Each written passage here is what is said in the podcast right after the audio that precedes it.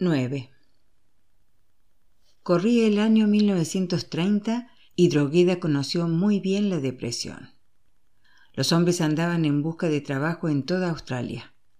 Los que podían dejaban de pagar el alquiler y se entregaban a la vana tarea de buscar trabajo cuando no lo había en ninguna parte. Las mujeres y los hijos tenían que arreglarse solos. Vivían en refugios de las tierras municipales y hacían cola ante las cocinas de caridad. Sus maridos y padres se habían marchado sin rumbo fijo. Los hombres envolvían unos cuantos objetos personales en una manta, ataban esta y se la cargaban a la espalda y así empezaban a recorrer caminos con la esperanza de conseguir al menos comida, si no trabajo, en las haciendas que cruzaban. Valía más trotar por las tierras remotas que dormir en Sídney. El precio de los alimentos era muy bajo y Paddy llenó hasta rebosar las despensas y los almacenes de Drogueda. Todos podían estar seguros de que les llenarían las alforjas en Drogueda. Lo extraño era que el desfile de vagabundos cambiaba constantemente. Después de comer caliente y de cargar provisiones para el camino, ninguno de ellos intentaba quedarse, sino que seguía en busca de algo que no sabían lo que era. No todos los lugares eran tan hospitalarios y generosos como Drogueda, y esto hacía más difícil comprender por qué no querían quedarse los caminantes. Tal vez el tedio y el absurdo de no tener un hogar ni un sitio a donde ir les impulsaba en su vagamundeo. Los más conseguían sobrevivir, algunos morían, y si alguien los encontraba eran enterrados antes de que los cuervos y los jabalíes dejasen pelados sus huesos. Aquella era una región inmensa y solitaria. Stuart volvía a estar permanentemente en la casa y la escopeta no se hallaba nunca lejos de la puerta de la cocina. Ahora resultaba fácil encontrar buenos pastores y Paddy tenía nueve mozos anotados en sus libros y que se alojaban en las barracas del campo. Por consiguiente, Stuart no hacía falta en las de esas. Fee dejó de tener el dinero a la vista, y Stuart construyó para guardarlo un armario disimulado detrás del altar de la capilla. Pocos vagabundos eran mala gente. Los hombres malos preferían quedarse en las ciudades y en los pueblos grandes, pues la vida en los caminos era demasiado pura demasiado solitaria y ofrecía un escaso botín a los malvados. Sin embargo, nadie censuró a Paddy por preocuparse de las mujeres.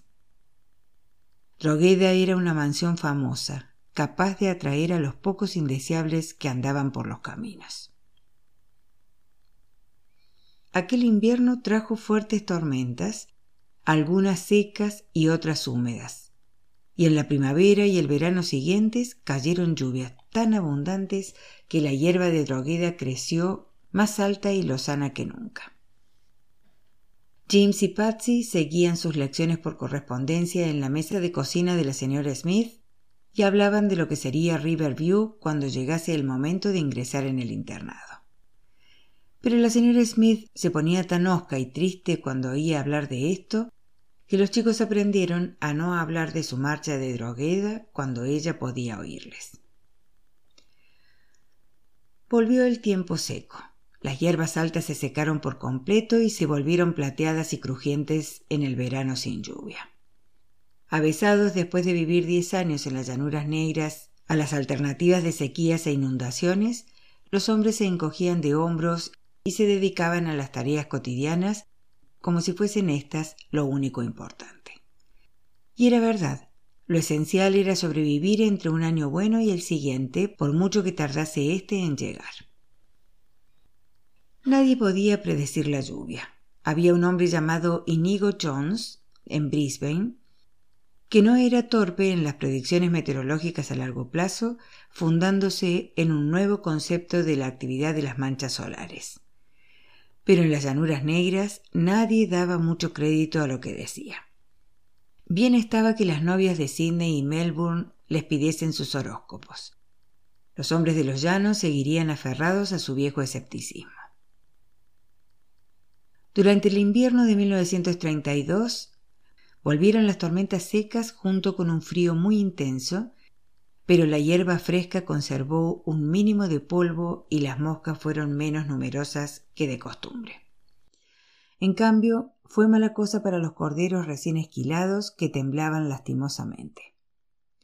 La señora de Dominique O'Rourke, que vivía en una casa de madera no demasiado elegante, gustaba de recibir visitas de Sydney, y uno de los números más interesantes de su programa era visitar la mansión de Drogheda para mostrar a sus invitados que también había en las llanuras negras algunas personas que vivían agradablemente.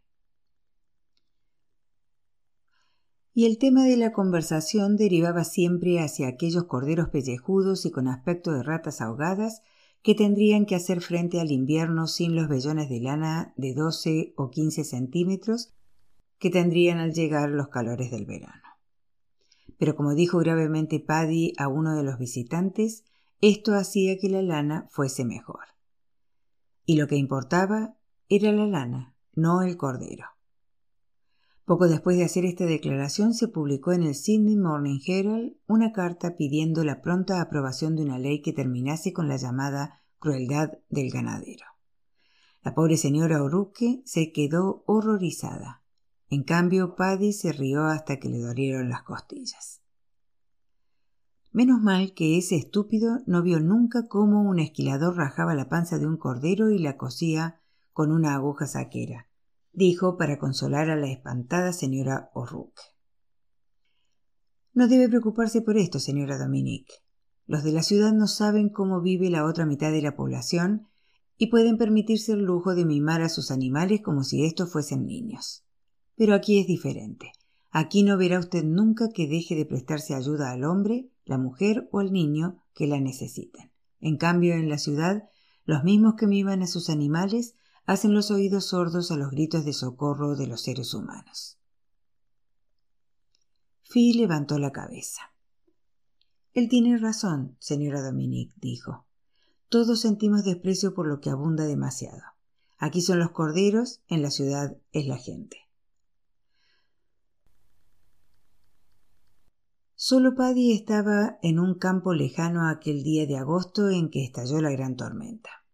Se apió de su caballo, ató el animal a un árbol y se sentó debajo de un huelga a esperar que pasara la tempestad. Sus cinco perros, temblando de miedo, se acurrucaron a su alrededor, mientras que los corderos que habían tratado de llevar a otra dehesa se dividían en grupitos excitados y corrían desorientados en todas direcciones. Paddy se tapó los oídos con los dedos, cerró los ojos y rezó. No lejos de donde se encontraba, con las colgantes hojas del huilga susurrando sobre su cabeza a impulso del vendaval, había una serie de troncos y tocones muertos rodeados de altas hierbas. Y en medio del blanco y esquelético montón se erguía un grueso eucalipto, también muerto, apuntando a las negras nubes con su desnudo tronco de doce metros de altura terminado en una punta mellada y afilada. Un resplandor azul tan intenso que hirió los ojos de Paddy a través de sus cerrados párpados hizo que éste se pusiera en pie de un salto y cayese después de espaldas, como un juguete derribado por la onda expansiva de una enorme explosión. Al levantar la cara del suelo pudo ver la apoteosis final del rayo que dibujaba temblorosas y brillantes aureolas purpúreas y azules alrededor del eucalipto muerto. Después, sin tener apenas tiempo de comprender lo que ocurría, vio que el fuego prendía en todas partes. La última gota de agua se había evaporado hacía tiempo de los tejidos de la marchita arboleda y la hierba era alta y estaba seca como papel. Como una respuesta desafiante de la tierra al cielo, el árbol gigantesco lanzó un chorro de llamas a lo lejos. Al mismo tiempo, el fuego prendió en los troncos y tocones que le rodeaban, y alrededor del centro surgieron círculos de llamas que giraban y giraban a impulso del viento. Paddy no tuvo ni siquiera tiempo de llegar a su caballo. El fuego prendió en el seco huelga y estalló la resina acumulada en el meollo de éste. Donde quiere que mirase Paddy había murallas sólidas de fuego. Los árboles ardían furiosamente y debajo de sus pies rugía la hierba en llamaradas. Oyó los relinchos de sus caballos y pensó que no podía dejar morir al animal atado e impotente. Un perro aulló y su aullido se transformó en un grito de agonía casi humano. Por unos momentos resplandeció y bailó como una antorcha viva para derrumbarse al fin sobre la tierra ardiente. Más aullidos de los otros perros que huían desesperados quedaron envueltos en el incendio que, impulsado por el viento, avanzaba más deprisa que cualquier ser corredor o alado. Un meteoro llameante chamuscó los cabellos de Paddy mientras éste decidía en una fracción de segundo la mejor manera de llegar hasta su caballo. Al bajar los ojos vio una cacatúa grande que se estaba asando a sus pies. De pronto Paddy comprendió que había llegado al fin. No había manera de salir de aquel infierno a pie o a caballo. Mientras pensaba en esto, un árbol reseco que había detrás de él vomitó llamas en todas direcciones al estallar la goma que había en su interior.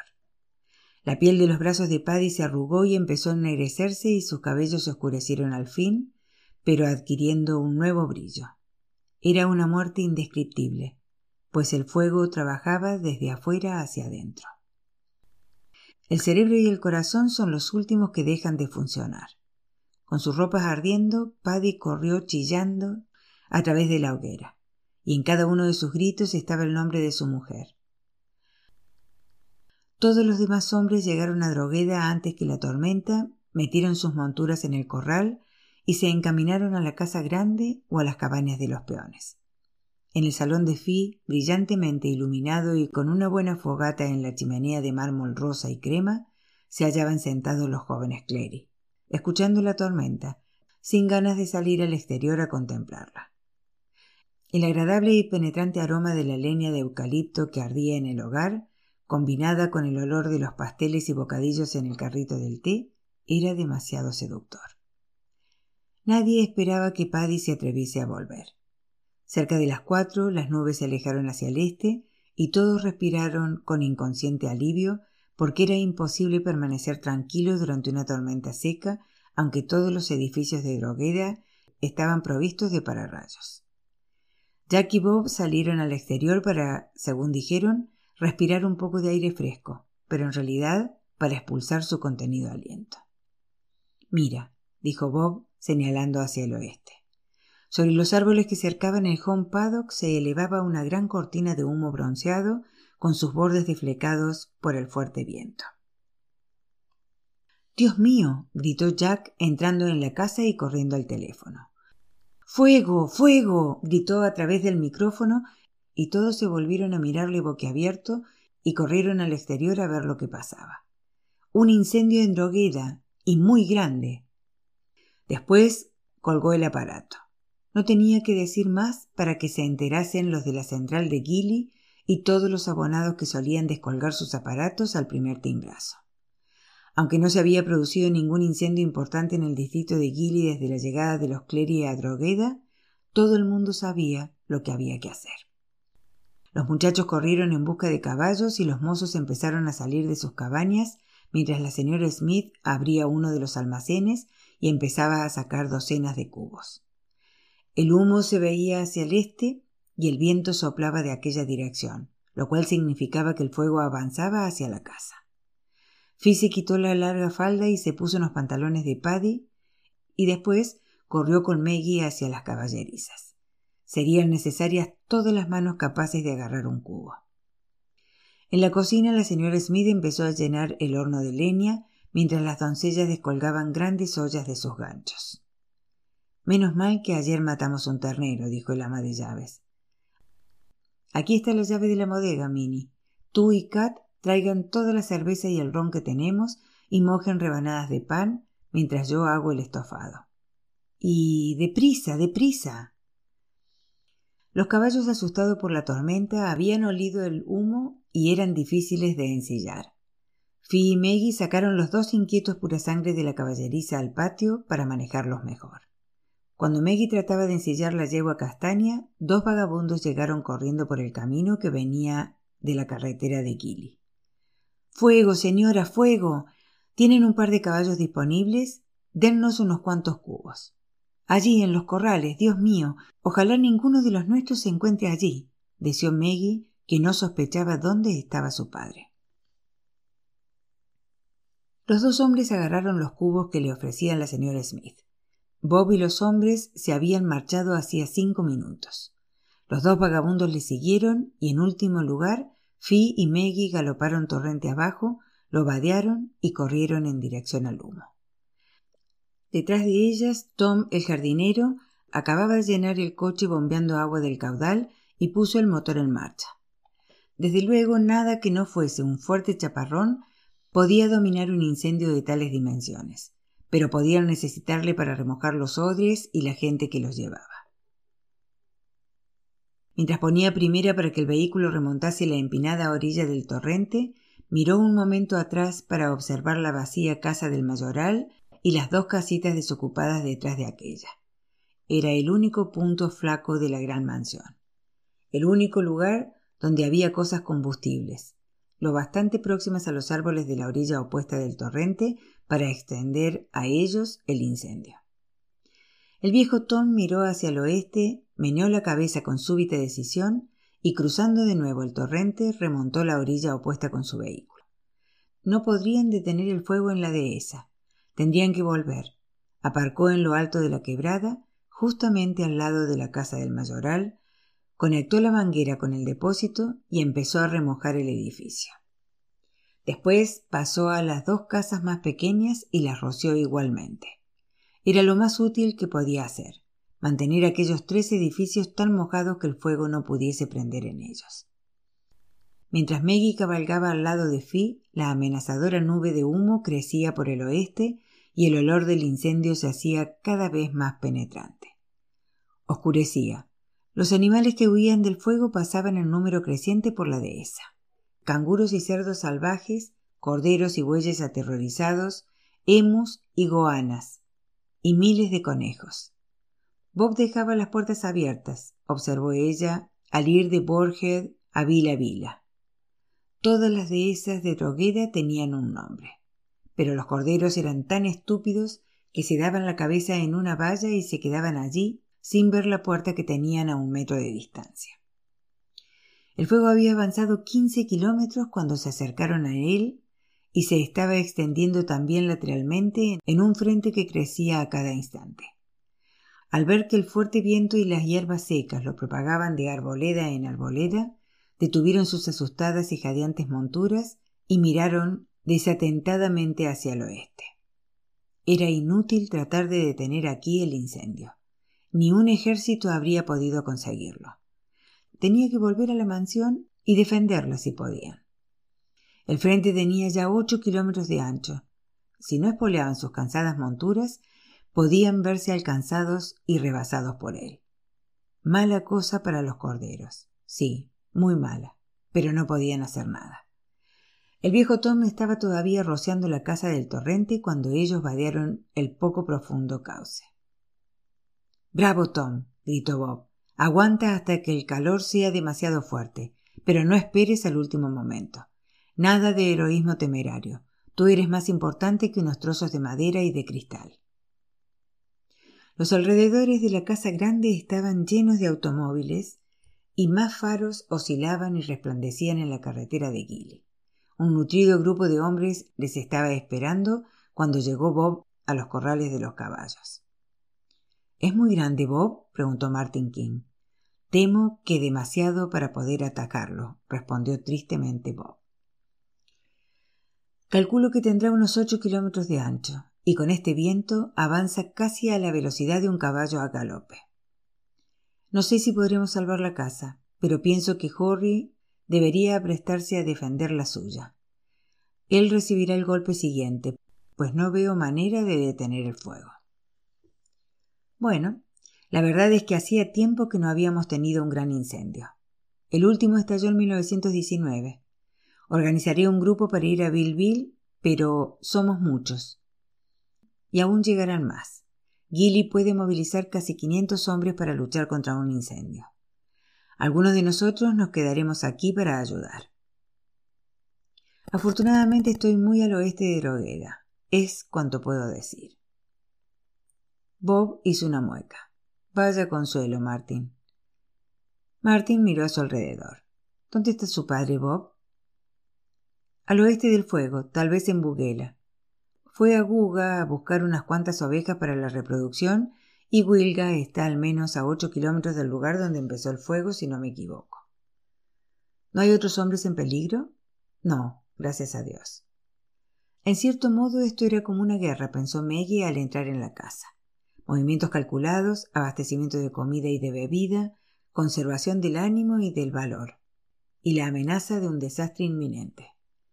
Iban llegando más hombres que se reunían con los que estaban ya en Home Paddock, talando los árboles que habían crecido junto a la orilla del torrente y eliminando todas las hierbas altas del perímetro.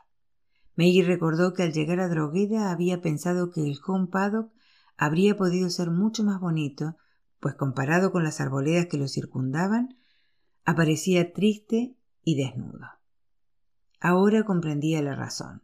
El Home Paddock no era más que una gigantesca defensa circular contra el fuego. Todos hablaban de los incendios que había padecido Gilly en sus setenta y pico de años de existencia. Aunque pareciese extraño, el fuego no solía constituir una amenaza importante durante las sequías prolongadas, pues no había hierba suficiente para alimentarlo. Era en épocas como esta, un año o dos después de las fuertes lluvias que hacían crecer ubérrima la hierba, cuando se producían en Gili los grandes incendios que a veces calcinaban cientos de kilómetros cuadrados.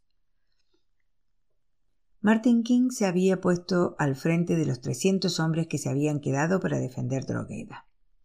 Era el ganadero más veterano del distrito y había combatido incendios desde hacía 50 años. Tengo 150.000 acres en Buguela, dijo, y en 1905 me quedé sin un cordero y sin un árbol. Tardé 15 años en recobrarme, y hubo un tiempo en que pensé que no lo conseguiría, pues ni la lana ni los bueyes se cotizaban mucho en aquella época. El viento seguía ululando y el olor a chamusquina flotaba por todas partes. Había caído la noche, pero el cielo por occidente resplandecía con fulgor maligno, y el humo empezaba a hacerles toser a todos. Poco después vinieron las primeras llamas, grandes lenguas de fuego que brotaban y se elevaban en espiral a treinta metros de altura, penetrando en el humo y a sus oídos llegó un rugido parecido al de una multitud sobreexcitada en un campo de fútbol. Los árboles que limitaban el home paddock por el oeste se incendiaron formando una capa sólida de fuego, y Maggie, que lo observaba petrificada sobre la galería de la casa, pudo ver unas siluetas de pigmeos recortadas sobre aquella, corriendo y saltando como almas angustiadas en el infierno. Maggie, ¿quieres entrar y guardar estas fuentes en la alacena? Esto no es una merienda en el campo, ¿sabes? dijo la voz de su madre y ella entró de mala gana. Dos horas más tarde, la primera tanda de hombres agotados llegó tambaleándose en busca de algo de comer y de beber para recobrar fuerzas y seguir luchando. Para esto habían trabajado las mujeres de la casa para asegurarse de que habría estofado y pan, y té y ron y cerveza en abundancia, incluso para trescientos hombres. En un incendio todos hacían lo más adecuado a sus condiciones, y por consiguiente las mujeres cocinaban para que los hombres conservasen su superior fuerza física. Las cajas de bebidas se vaciaban y eran sustituidas por otras. Negros de hollín y jadeantes de fatiga, los hombres hacían un alto en su tarea para beber copiosamente y meterse grandes pedazos de pan en la boca, despachar un plato de estofado cuando se había enfriado un poco y tragar una última copa de ron antes de volver a la lucha contra el fuego. En sus idas y venidas de la casa a la cocina, Maggie observaba el incendio pasmada y aterrorizada. Tenía a su manera una belleza que no era de este mundo, que venía de los cielos, de soles tan lejanos que su luz llegaba fría de Dios y del diablo. El frente se había extinguido hacia el este. Ahora estaban completamente rodeados, y Maggie podía captar detalles que el confuso holocausto del frente no permitía ver. Había formas negras y anaranjadas, y rojas y blancas y amarillas. La negra silueta de un árbol muy alto aparecía revestida de una capa anaranjada, temblorosa y brillante. Ascuas rojas saltaban y hacían piruetas en el aire como fantasmas traviesos. Los corazones exhaustos de los árboles quemados tenían pulsaciones amarillas, y se produjo una rociada de chispas carmesíes al estallar un eucalipto, y llamas blancas y anaranjadas brotaron súbitamente de algo que se había resistido, pero que cedía al fin. Oh sí, un bello espectáculo en la noche que ella recordaría mientras viviese. Un súbito aumento de la velocidad del viento hizo que todas las mujeres se encaramasen al tejado envueltas en sacos mojados, pues todos los hombres estaban en el home paddock. Amparándose en sus sacos mojados, chamuscándose las manos y las rodillas a pesar de aquellos, apagaban las brasas que habían caído en el tejado, temerosos de que la chapa de hierro cediese bajo los tizones y éstos cayesen sobre las armazones de madera. Pero el peor incendio estaba a quince kilómetros al este, en Bill La casa solariega de Drogueda se hallaba a menos de cinco kilómetros del borde oriental de la propiedad, que era el más próximo a Gili. Bill colindaba por allí. Más allá, más hacia el este, se encontraba Narrengang. Cuando el viento alcanzó velocidades de sesenta a noventa kilómetros por hora, todo el distrito supo que nada, salvo la lluvia, podría impedir que el incendio durase varias semanas y asolara cientos de kilómetros de tierra de primera calidad. Las casas de la orilla del torrente habían soportado las más furiosas arremetidas del fuego gracias a Tom, que como loco llenaba el coche cuba, rociaba las casas con la manguera, volvía a llenar aquel y volvía a rociar estas pero cuando aumentó el ventarrón, el fuego prendió en las casas y Tom se retiró llorando. Más bien debería arrodillarse y dar gracias a Dios de que el viento no aumentase cuando teníamos el frente del incendio por el lado oeste, le dijo Martin King. De haber sido así, habría desaparecido la casa grande y nosotros con ella. Dios mío, ojalá estén bien los de Bill Phyllis ofreció una copa grande llena de ron. Martin King no era joven, pero había luchado sin descanso y dirigido las operaciones con mano maestra. Qué cosa más tonta, replicó Fi, cuando parecía que todo estaba perdido. Solo se me ocurría pensar en las cosas más raras. No pensaba en la muerte, ni en mis hijos, ni en esta hermosa casa convertida en ruinas. Solo podía pensar en mi cesta de costura, en mi labor de punto sin terminar, en la caja de botones extraños que vengo guardando desde hace años, en unos pasteles en forma de corazón que Frank me confeccionó años atrás. ¿Cómo podría sobrevivir sin estas cosas? Pequeñeces, sabe, pero que no pueden reemplazarse ni comprarse en una tienda. En realidad eso les ocurre a la mayoría de las mujeres. Las reacciones de la mente son muy curiosas. Recuerdo que en 1905 mi esposa volvió a la casa solo para buscar un trozo de bordado que estaba haciendo, mientras yo corría detrás de ella gritando como un loco. Hizo un guiño. Pudimos salir a tiempo aunque perdimos la casa. Cuando construí la nueva lo primero que hizo fue terminar aquel bordado. Era uno de aquellos tapetitos anticuados, ya sabe, y en él se leía Hogar, dulce hogar. Dejó la copa vacía y meneó la cabeza pensando en las rarezas de las mujeres. Tengo que marcharme. Gareth Davis nos necesitará en Arrengang. Y si no me equivoco, también nos necesitará Angus en Rundahunish. Fi palideció. Oh, Martin, ¿tan lejos? Se ha dado la alarma, Fi. Burú y Burke están reclutando gente. El fuego siguió avanzando hacia el este durante otros tres días, ensanchándose cada vez más. De pronto, cayó una fuerte lluvia que duró casi cuatro días y apagó hasta la última brasa. Pero había recorrido más de 150 kilómetros dejando un surco ennegrecido de más de 30 de ancho que atravesaba Drogheda y seguía hasta el límite de la última propiedad oriental del distrito de Gilambon, Runda Hunish. Hasta que empezó a llover, nadie había esperado que llegase Paddy, al que creían a salvo al otro lado de la zona quemada, aunque separados de ellos por el suelo calcinado y por los árboles que aún ardían. Si el fuego no hubiese cortado la línea telefónica, pensó Bob, sin duda les habría llamado Martin King, pues era lógico que Paddy se hubiese dirigido al oeste para refugiarse en la casa solariega de Buguela. Pero cuando después de seis horas de lluvia siguió Paddy sin dar señales de vida, empezaron a inquietarse. Durante casi cuatro días se habían estado diciendo que no había motivos para alarmarse, que sin duda, al ver cortado el camino de regreso, había decidido esperar para volver directamente a casa. Ya debería estar aquí, dijo Bob, paseando arriba y abajo en el salón mientras los otros le observaban.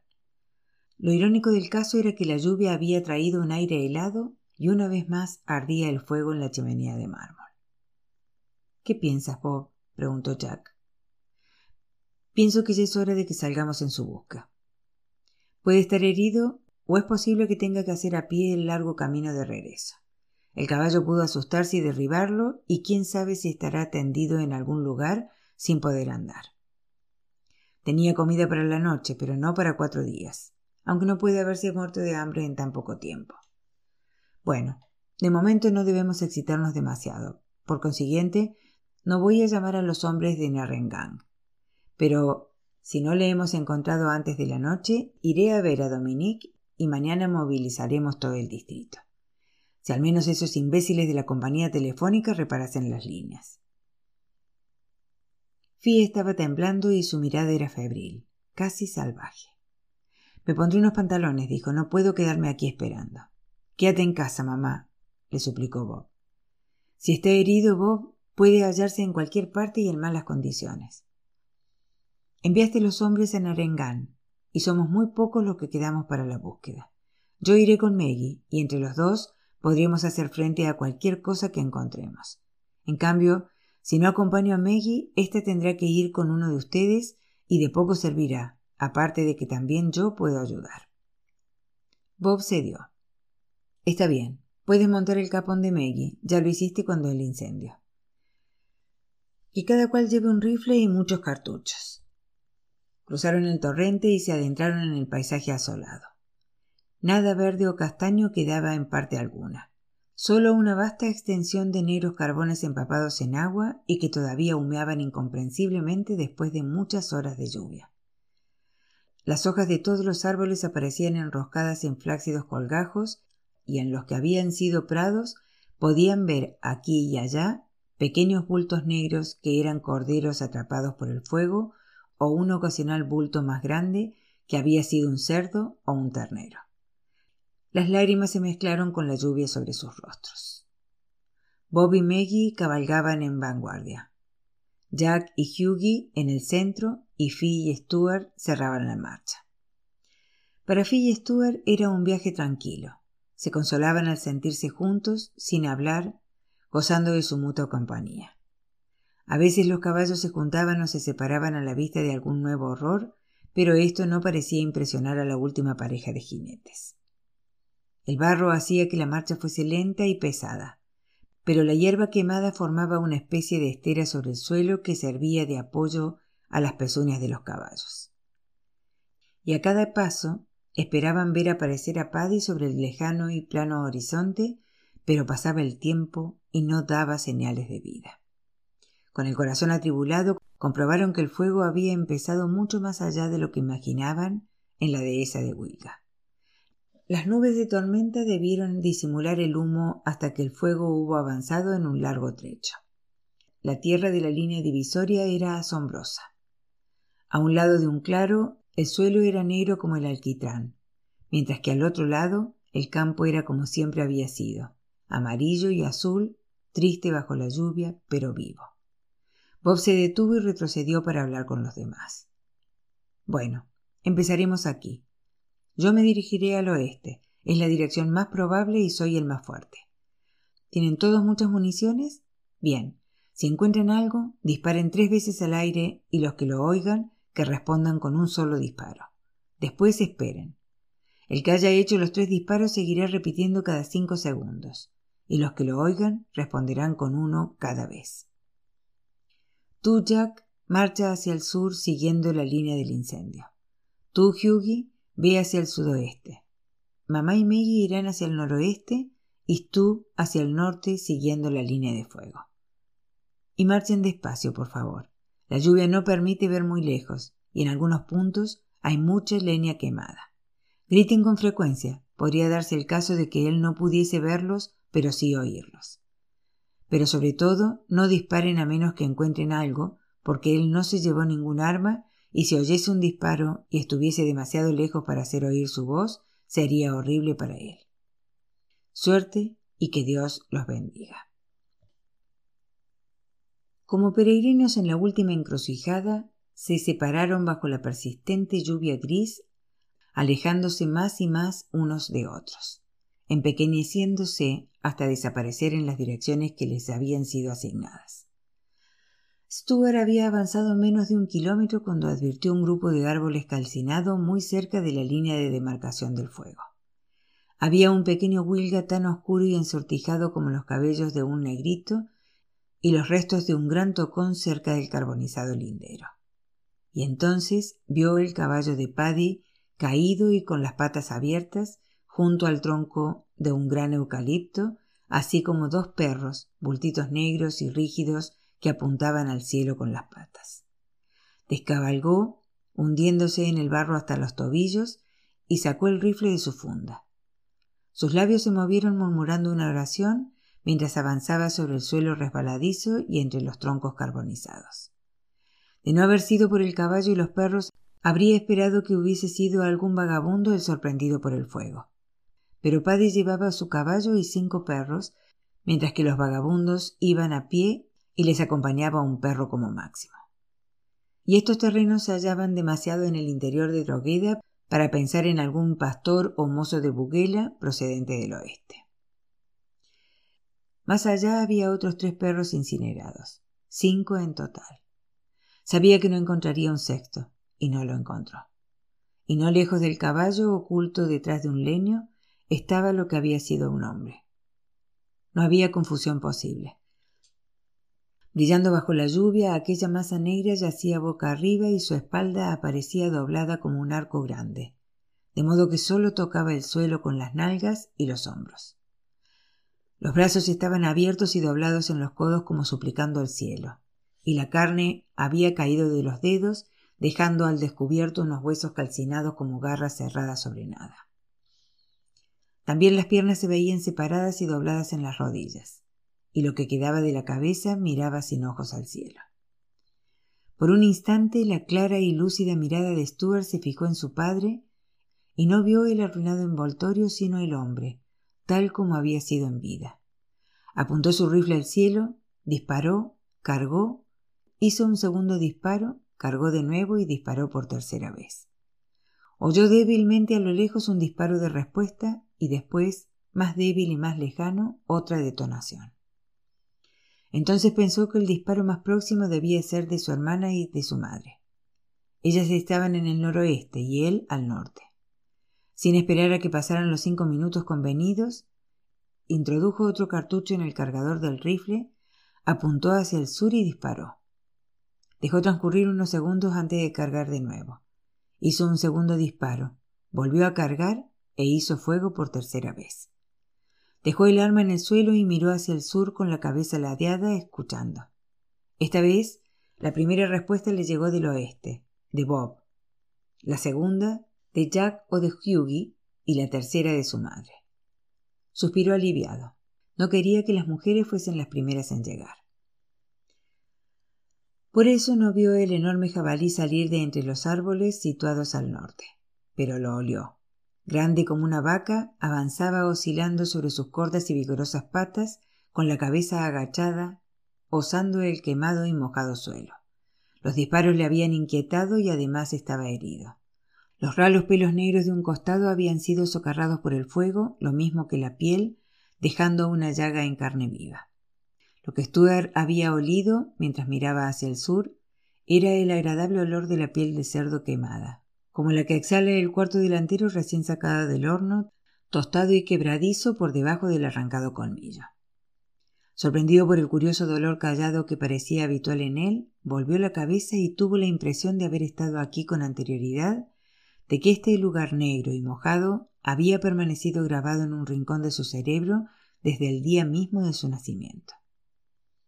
Se agachó y agarró el rifle recordando que no estaba cargado. El jabalí se encontraba completamente inmóvil, con sus ojillos rojos enloquecidos de dolor y sus grandes colmillos amarillos afilados y encorvados hacia arriba hasta formar un semicírculo. El caballo de Stuart piafó al oler a la fiera. El enorme jabalí volvió la cabeza para observarle y después la bajó para embestir.